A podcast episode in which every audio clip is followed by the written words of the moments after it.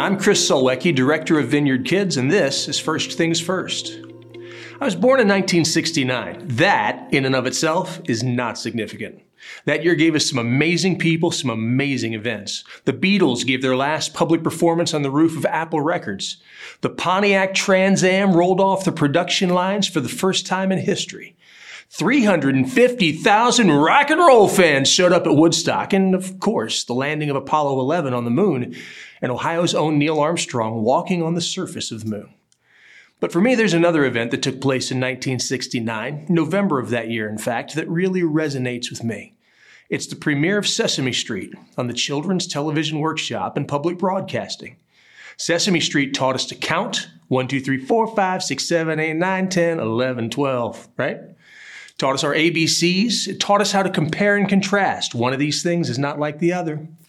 Sesame Street also demonstrated that there's a great, big, beautiful world that they were willing to help me explore. It was my first experience with people of different skin color, my first experience with Spanish language, it was my first experience with Muppets. But Sesame Street also taught me to love self expression. I was painfully shy. But when Sesame Street came on the air, I was vocally and physically engaged in the dancing, the shouting, and the singing.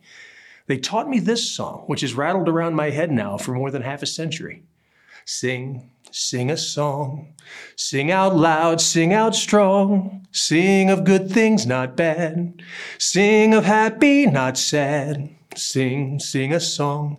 Make it simple to last your whole life long. Don't worry that it's not good enough for anyone else to hear. Just sing, sing a song. Kind of makes your heart happy, doesn't it? Well, today on our Project 345 reading, we run across Psalm 61. It's only eight verses, but it is an intense, full body expression of David's relationship with his God. Watch the evolution of David's emotions in these eight verses. Hear my cry, O God.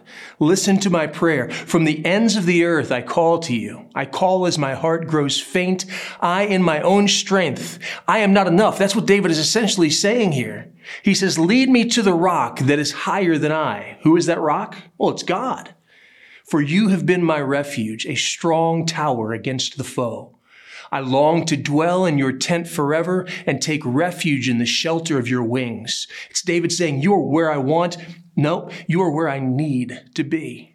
For you, God, have heard my vows. You have given me the heritage of those who fear your name. You know me because you made me. I am fearfully and wonderfully made. Increase the days of the king's life. Now, he's not talking about the earthly life. He's saying, Let me live everlasting with you. May his years be for many generations. May he be enthroned in God's presence forever. Appoint your love and faithfulness to protect him. Sustain me to the end. Then I will ever sing in praise of your name. My restoration by your hand will be my forever strength. That's what David's saying here.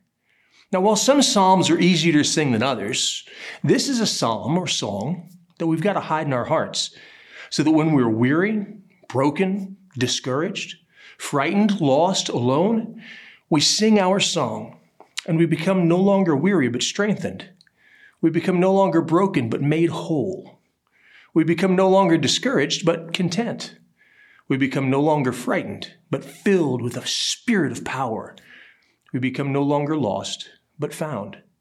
We become no longer alone, but now we belong. Sing that song. Watch yourself move from the shelter of his wings to soaring on wings like eagles, running and not growing weary, walking and not fainting. Whatever your generation, there are songs that define it. Why do you know every word to some of those songs? It's because the songs were the soundtrack to your growing up years. You shouted the anthems and you cried to the broken heart songs. You felt something because of those songs. God's word does the very same thing. Now, before you leave this thinking to yourself, nobody wants to hear me singing, think again.